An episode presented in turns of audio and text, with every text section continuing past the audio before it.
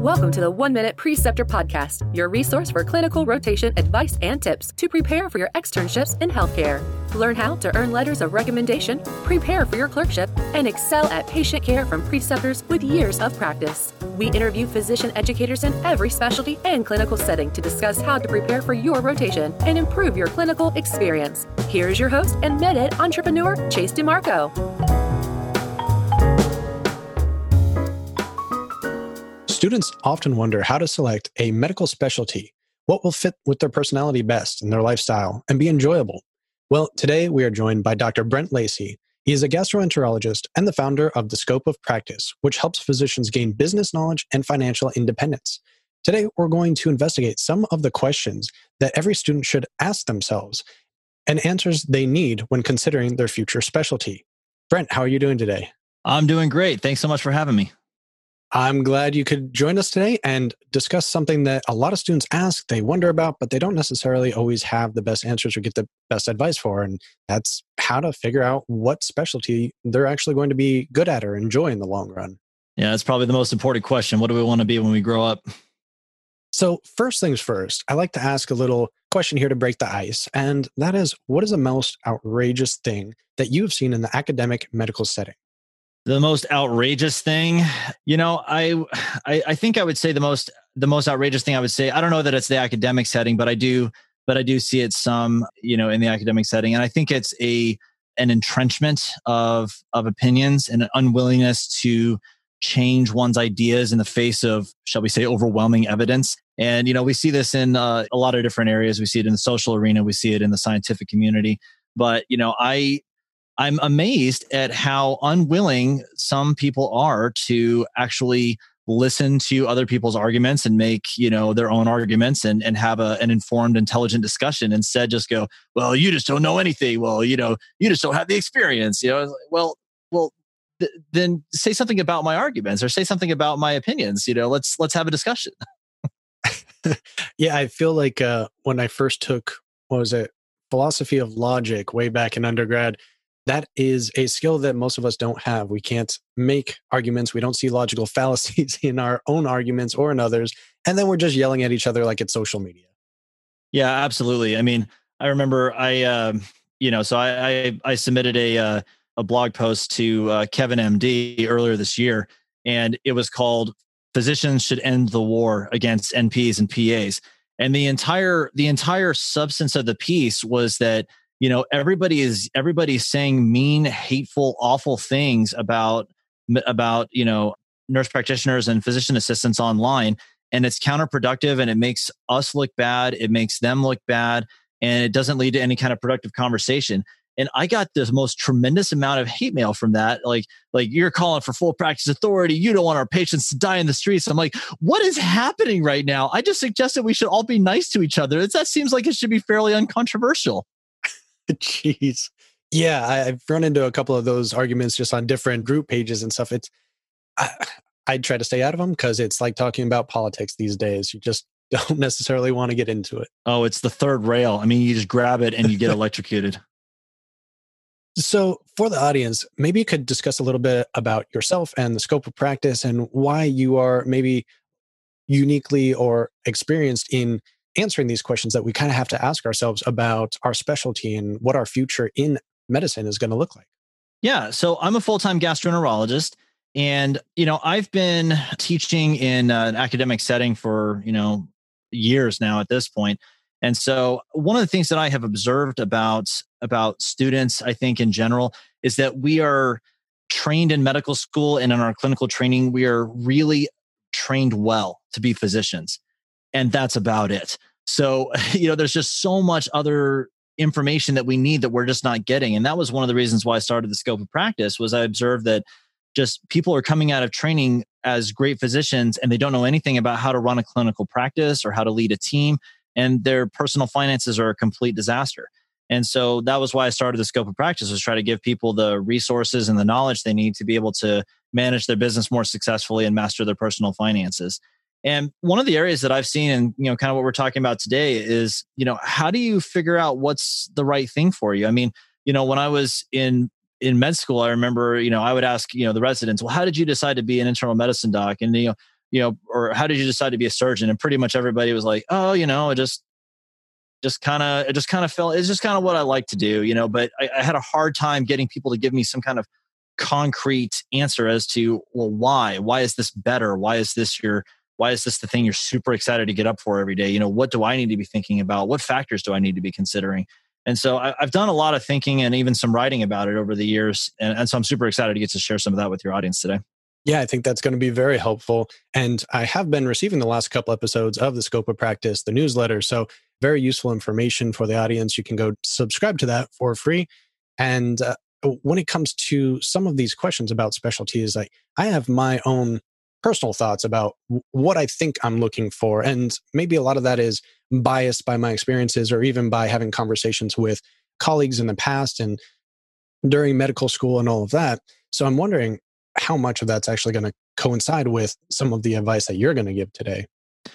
Yeah, and I, I, think there's I think there's a lot of ways that that you can go about it, and I think what people should do more, more than anything is ask as many people as possible for their opinion, and the more data you have, you know, the better you're able to formulate a, a good plan for yourself.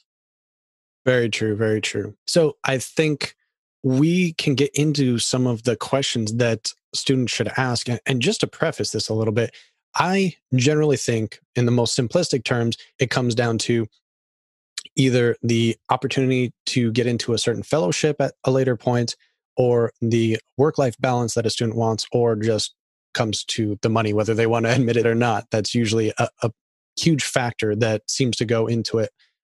So, do you think that that that's accurate? And uh, I guess asking some of the questions that we're going to go over here are going to help students decipher that a little bit more for themselves. Probably not saying that the most accurately, but no, I'm, I'm tracking you. No, I, I think some of that's really valid. The work life balance thing is a very interesting thing. I love that you mentioned that.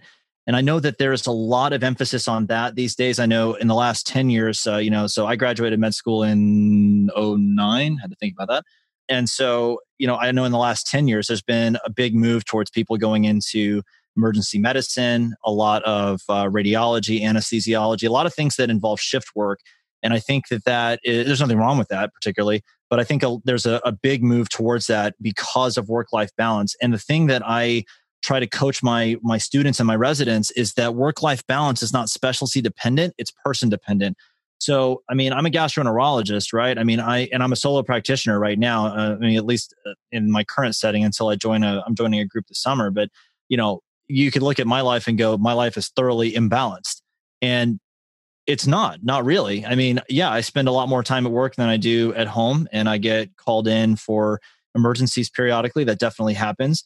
But, you know, my balance that I have struck works for me and works for my family. And it's something my wife and I have uh, worked on and have, you know, are we continuously are evaluating. But I don't think that there's any way to blame a specialty for a lack of work life balance. I think it's much more individual dependent. And so, um, you know, I, I, think as we ask some of these questions of ourselves here in a few minutes, I, I hope to be able to show that to people that, you know, eh, you know, if you blame the specialty for it, then you're potentially missing out on some great opportunities. Okay, that makes sense. Yeah, there's a lot more that goes into it than just your occupation. There's a lot of life factors, a lot of personality factors that can play a role in that as well. So, what are some of the questions that a student should ask in order to kind of find this out to figure out what they're going to be a better fit with? Yes, it's a great question. So, well, let's let me go through some of the the ones that I generally coach my my students with. So, the first thing, the well, the first thing you got to know about me, I'm all about the team. All right, I'm a I'm a people person. I'm you know I'm I'm definitely an extrovert. I like to be out there with with folks, and so one of the things that I think is very important to me, but I think this is going to be true generally of folks, is do you enjoy the people that you work with? And so here's something kind of interesting, and I'm sure you've observed this over your you know career. And as as the students that are listening to this and the pre meds that are listening to this, one of the things you have to recognize about the stereotypes of specialties is that they're all true. you know, we, we should not judge by the group. And that is generally true when it comes to gender and race and sexual orientation. I 100% agree with that.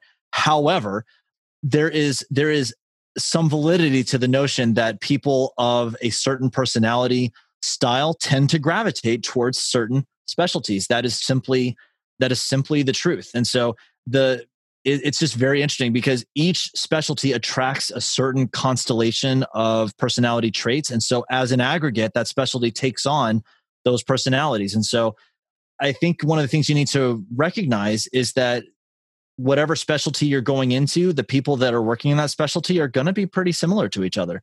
And so, you know, if you're a kind of person that you really love, you know, rough and tumble stuff and you love, you know, really aggressive, you know, uh, ex, you know, chest bumping and, you know, high fiving and checking each other's metrics and stuff like that, surgery and orthopedics may be for you. And, you know, if you're the opposite, you may not want that. But you need to kind of pay attention to who are the people that you're going to work with. Like that's one of the reasons why I went into gastroenterology is that every gastroenterologist that I met just seemed happy all the time. They just seemed like they enjoyed life and they enjoyed what they did I was like, that's really attractive to me. It never occurred to me to, to even ask that question. I don't know why it never did, but you know, that's that's a very good, I think, initial starting place. Do you like the people that you're going to be working with? And the the comparison there. First, I always think of like radiologists and pathologists being stuck in their labs in their you know dark rooms down somewhere in the basement. But uh, Scrubs did the best oversimplification of that. I don't know if you ever watched the show, but they basically had medicine and surgical residents. So the surgical residents were the jocks, the medicine residents were the nerds. And I think uh, uh, they kind of played on that oversimplification a lot throughout the show too.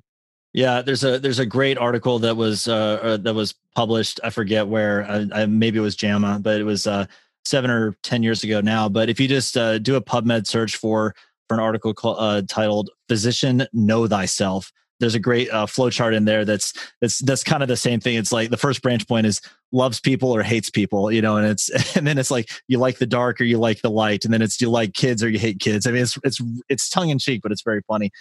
I will say that it is funny because we see those stereotypes played out in real life. I mean, there is just validity to the fact that, you know, a lot of people in each specialty are very similar to each other.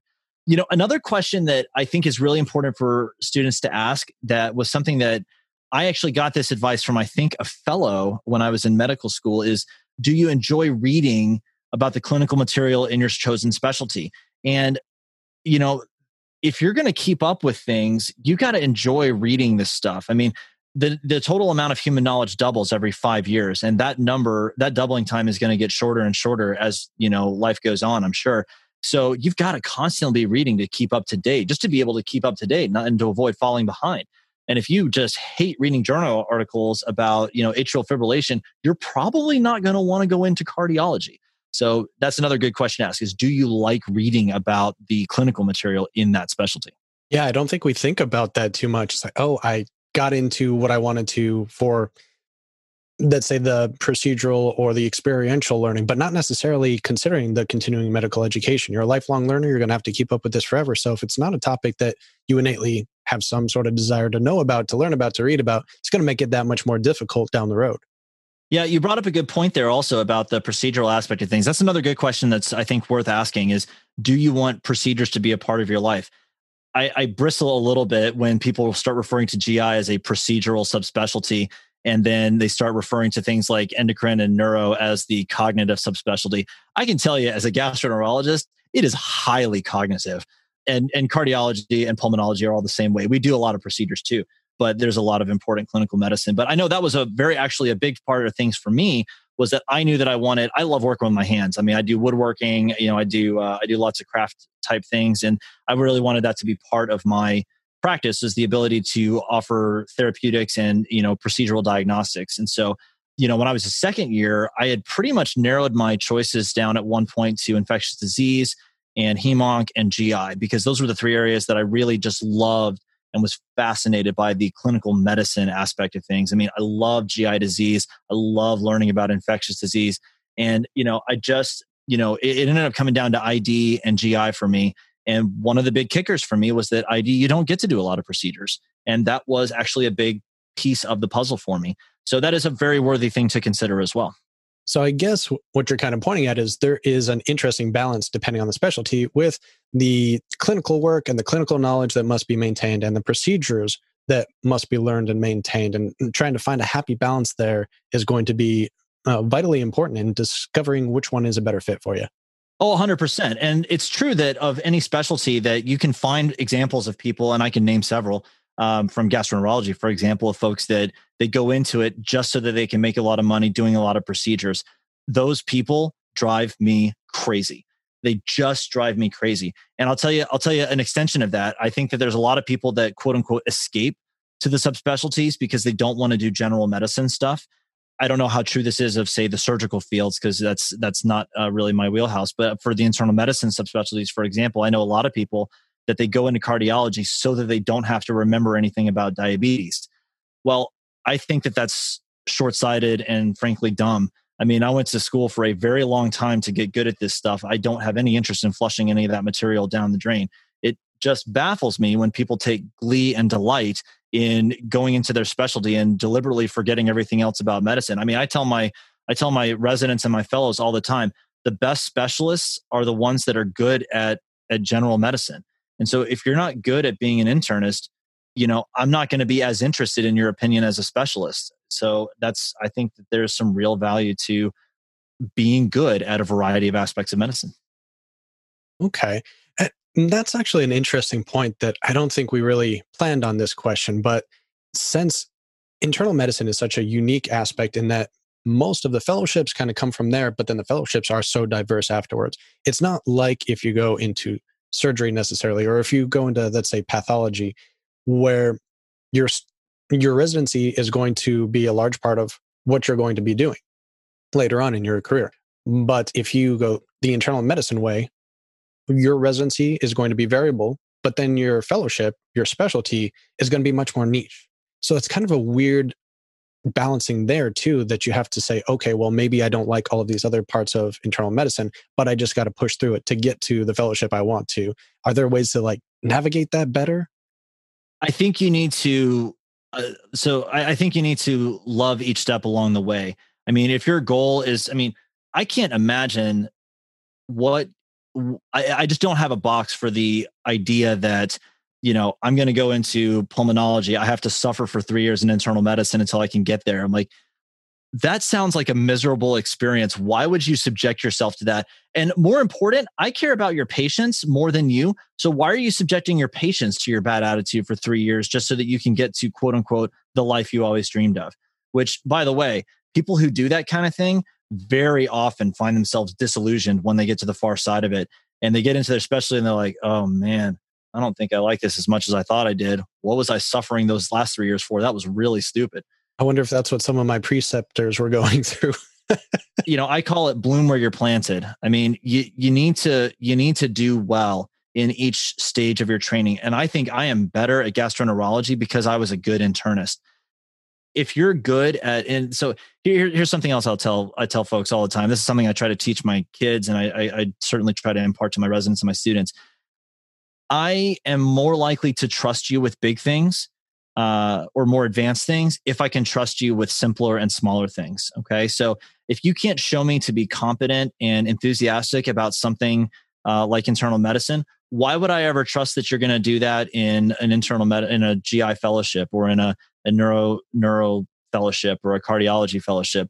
And I've interviewed candidates for fellowships before that I knew them as residents. And I'm just sitting here the whole time going, okay, this is a 30 minute interview, but it was over before you walked in. I've, I've known you for too long. I have no interest in having you on my team. So I strongly recommend for people, you know, bloom where you're planted, learn to love um, what you're doing. And I'll tell you, that's actually something that I think is really important. I don't see this talked about anywhere, but I talk to my students about it all the time. In order to be successful and happy at the career that you've chosen, it's important that you have love for 99% of what you do.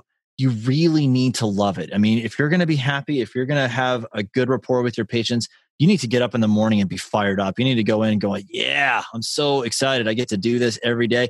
You need to love it or you'll be miserable. But there's a flip side to that that most people don't consider or they, they, they don't give it the credence that it deserves. And that is that you can't hate the 1%. So, I mean, you see that, I mean, you remember Occupy Wall Street about 10 years ago and all those people were mm-hmm. in, uh, you know, you know, all the financial districts of the big cities going like, we are the 1%, you know, and all that stuff. They, or we are the 99%. They, yes. all, all I generally knew about them was that they hated whoever this vague, ambiguous boogeyman of one percenters are you know, but they were very, very poorly defined. Well, I, I think that we have a tendency to do that as physicians as well. That, you know, we say, okay, well, I love 99% of what I do and I, I hate this other 1%, but the other 99% makes it worthwhile. Do not fall into that trap. If you're listening to this and you're a third year or fourth year medical student, don't let someone sucker you into believing that, okay? Because it's not true. And I'll give you an example, okay? 1% of the diagnoses that I see is irritable bowel syndrome, okay, for gastroenterology. Irritable bowel syndrome is the 1% of GI, okay? And for urology and OBGYN, it's interstitial cystitis. And for neuro and rheum, it's fibromyalgia. And for cardiology, it's atypical chest pain. And for, you know, orthopedics, it's anything to do with internal medicine. And, you know, there's there's just really a lack of understanding, I think, or lack of awareness on the part of a lot of physicians at how corrosive it is to the spirit to hate any aspect of your practice. And so for me, I knew going into my GI fellowship that irritable bowel syndrome patients, you know, by and large, they tend to be more demanding. They tend to be more, you know, they, we have fewer therapies that we can offer them that are successful. Um, it tends to be unsatisfying in terms of clinical medicine because there's not anything structural that we can really treat.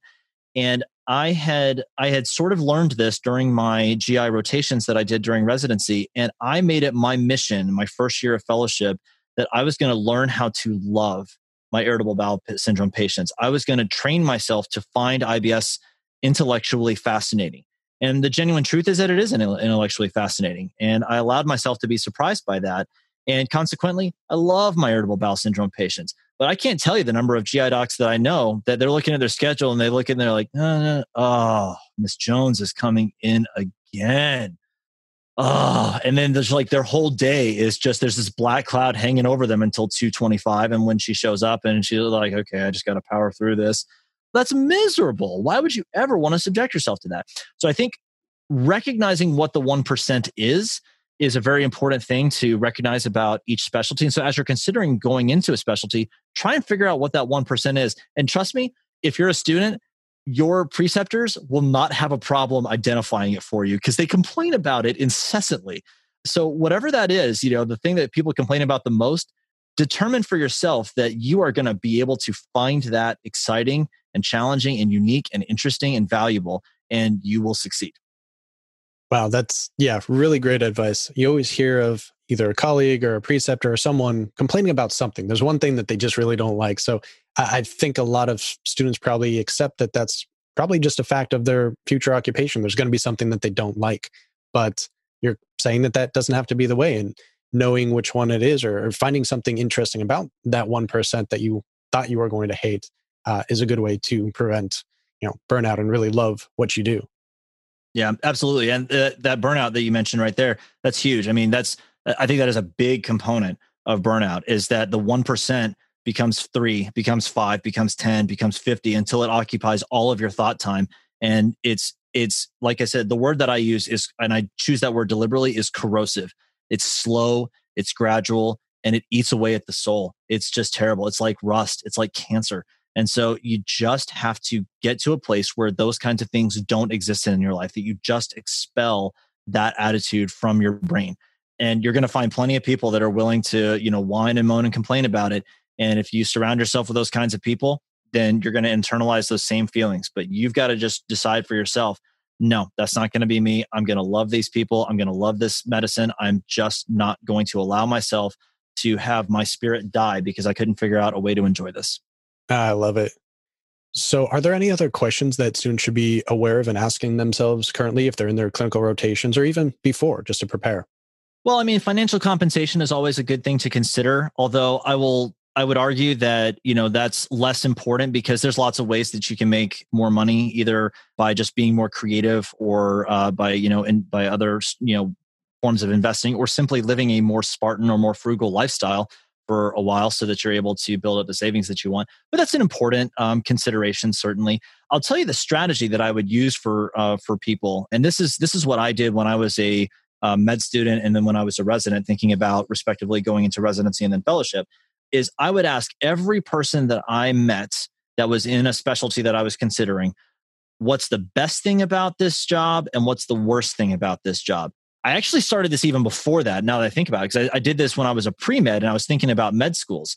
And anytime I'd go interview at a med school, I would ask everybody I met, you know, the, the you know, the, the attendings, the residents, the students, the janitors. I mean, I would ask anybody who would listen to me, hey, what's the best thing about this place? What's the worst thing about this place? And you can do the same thing with specialties.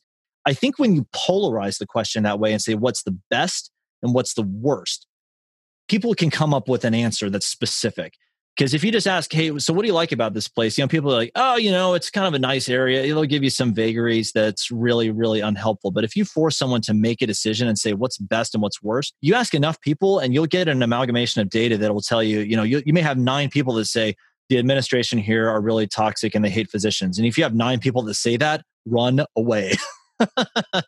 but that, that's a really good strategy is go go be where the people are that are in the specialty that you're interested in. Just ask them what do they think about it? What do they like? What do they hate? I think that's really good advice especially if you have a lot of people to potentially ask. Sometimes however some students especially from smaller schools might not necessarily have all of the same resources as a larger school or have the same number of specialists in every different department to ask. So if they have questions about this or if they're even just trying to attain a rotation in a certain specialty, what are some tips they could that they could use to explore this further? Oh yeah, that's a great question. Okay, so a couple of things. Number one is is reach out to folks online. I mean, folks like I mean, folks like you, folks like me. I mean, I'm I'm always willing to talk to folks and, and help people try to you know try to frame things. But uh, go through some of the national societies. So if there's uh, you know, for example, if you're thinking maybe you're interested in OBGYN, most of the national societies, you can get a student membership for either free or very, very inexpensive, like less than a hundred bucks a year. And that'll open up all kinds of opportunities for you. A lot of these, a lot of these societies actually have mentorship programs where you can sign up for free and they'll pair you with somebody around the country and you know you can just you know you can just work with them a lot of those societies will have some kind of a paid clerkship that you can apply to so like when i was for example when i was in fellowship i applied for a see, it was the Crohn's and Colitis Foundation of America had an inflammatory bowel disease clerkship that you could get. Uh, you just write an essay and, and submit it, and uh, then I got an all paid, uh, all expenses paid free month training at University of Pittsburgh, training under one of the like international greatest experts on inflammatory bowel disease. Well, that was just from googling stuff like what are opportunities are there for for training. And uh, you know and then and then you know talking to my director about it and say hey listen they want to give me this free trip to go work at pitt you know is that cool? And he's like oh my gosh how did you get that? Yes yes go do that for sure. But yeah definitely seek out those opportunities and and you know if you know if you don't ask the answer is definitely going to be no right? So you miss 100% of the shots that you don't take. So you know go ask. You know i think you'd be amazed at how many times you know you'll especially if you've got a free elective coming up you know ask your director hey listen i've got an idea. I want to see about going out in the community and doing this, you know, uh, rotation because I'm really interested in maybe doing GI, for example. And then just start reaching out to some of the GI groups out in town and go, hey, listen, I'm a, you know, I'm I'm a, a resident. Uh, I'm interested in GI. Can I just come and shadow one of your docs for a month and and just learn the clinical medicine? You'll find somebody, you know, who's interested. I mean, there's just too many people out there who, you know, that that you you'll find somebody, and then just you know create the opportunities for yourself. So don't be afraid to get creative with it, you know, and then just ask your directors about it. And if you find that, hey, you know, I, you know, your director is just, you know, he's just, he or she is just one of those people that just are not willing to help you. You know, the national societies, that's a great opportunity for you. And, you know, maybe it's the kind of thing that you just, you know, you just, you know, just try, try new things and just see what sticks and what doesn't. Or, you know, if you have maybe some people that have graduated from your training program previously, you can reach out to them and go, Hey, listen, you know, I had this idea. What do you think? Did anybody, you know, of anybody that's tried anything like that? But the more people you ask, the more likely you are to find something that works. Got it. That's a lot of resources there. We'll definitely add some links in the show notes for some of those to help guide students. And I'm kind of curious too, from your perspective, what about from the instructor's point of view, from the preceptor's point of view? How can they help to guide students in their clinical rotations, maybe towards a specialty, or notice you know what do you do if the student on my rotation doesn't like the specialty i'm in? Just trying to get through it because it's a core or something like that. Yeah it's a great question. I so i think a couple of things. One is that like i said there are some personality traits that are unique to each specialty. So for example with let's say with uh, neurosurgery uh, just as an example neurosurgery they have very very long procedures. So if you've got a patient or not a patient, sorry, if you've got a student who's rotating with you, a resident who's rotating with you, and you can tell that they've just got a really short attention span, that they're not going to be comfortable standing for seven hours doing, you know, some spinal dissection or something like that. I think you have a frank conversation with that person and say, listen, you know, here's the reality. And and I like couching it in that one percent thing, right? So and I'll and I'll tell people like, listen, I know you're excited about this specialty and that's great. Here's the here's the 99% of the stuff that's great and it seems like you really enjoy that. But let me tell you about this 1% of the specialty that most people uh, struggle with. And what do you think about that? What's your attitude towards that? And try to gauge, you know, what are they what is the student or what is the resident thinking about? And if if you can convince somebody in a 30 minute conversation not to go into a specialty, they needed to be convinced. So, you know, sometimes I'll if I've got a if I've got a student that I'm like, okay, this person is going to be miserable because of whatever, right? So they, their attention span's not right, or they they hate working with their hands, or they're simply very bad at it, or they they can't keep enough, you know, thoughts in their mind to be able to do the more kind of complex interlocking things that you have to do administratively to be a primary care doc or whatever.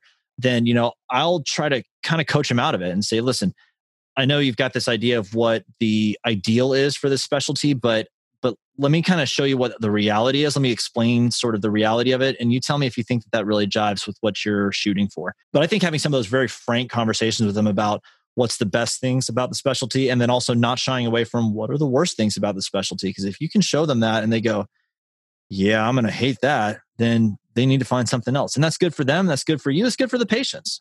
Yeah, that's a great way to approach it. I haven't really thought about it that way and was never approached by any of my preceptors asking those types of questions to see if what you think you like doing is actually what you're going to enjoy doing in the long run. So I think that's a valuable point that instructors, that preceptors could add into their teaching curriculum too, just to help gauge students earlier on so they don't go too long without maybe making the necessary changes or looking for electives in something else that they might enjoy. Now that we're getting a little closer to the end here, I have a couple last minute questions for you. And one of them is really a question. You can answer either one of these or pick one, but that is what is the biggest change you hope to see in academic or clinical medicine in the next five to 10 years? Or what is the accomplishment that you're most proud of? Well, the biggest change that I hope to see in academic or clinical medicine in the next five to 10 years is better preparation for folks for quote unquote real world medicine. So I would love to see more of the the kinds of things that I write at the scope of practice. I would love to see more of that taught in medical schools. So I would love to see um, more personal finance uh, taught. I would love to see leadership skills. I would love to see um, you know small business management skills like hiring and firing, how to navigate taxes, medical legal stuff. I would love to see those things integrated into every fourth year curriculum nationwide.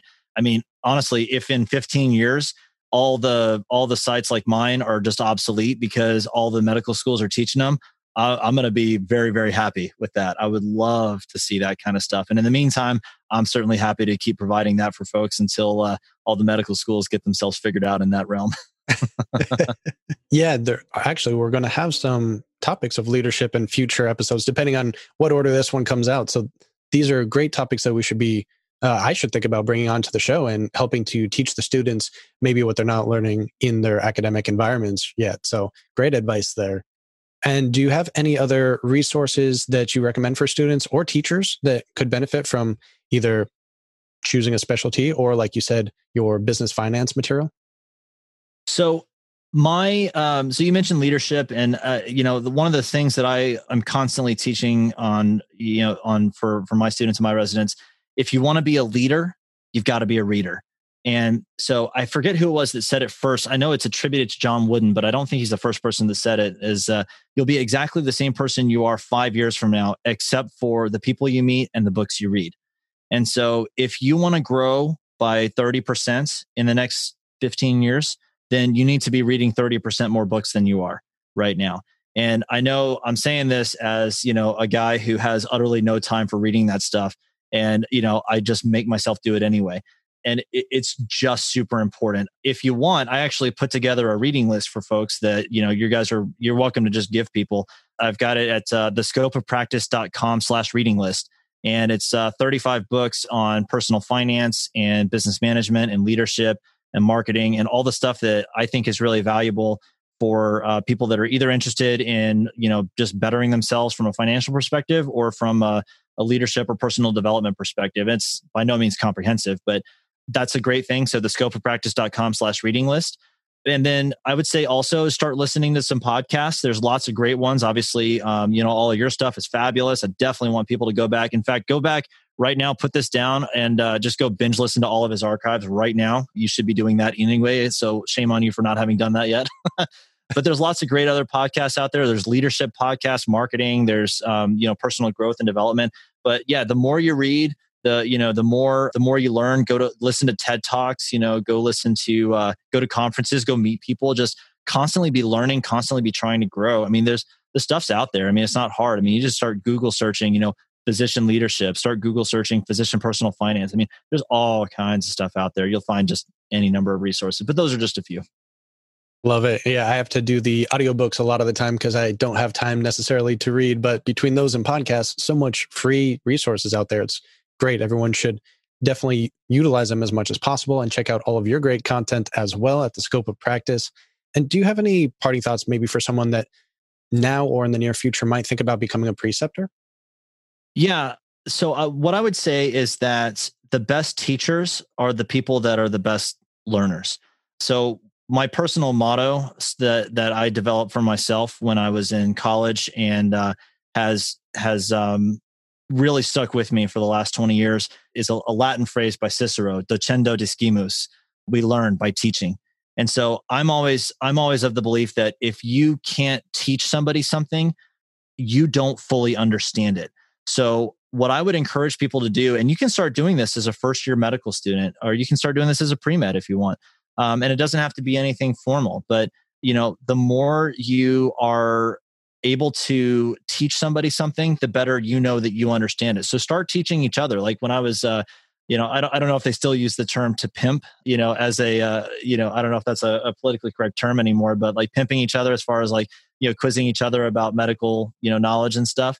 When I was a second year, I had uh, it was me and five other guys. We uh, we had we were just good buddies, and before every round of tests, we would go there was this little hole in the wall taco bar place that we would go on Saturday morning, get breakfast tacos for like 99 cents and, uh, and sit down and just quiz each other for like three hours. And we called it the Pimptacular.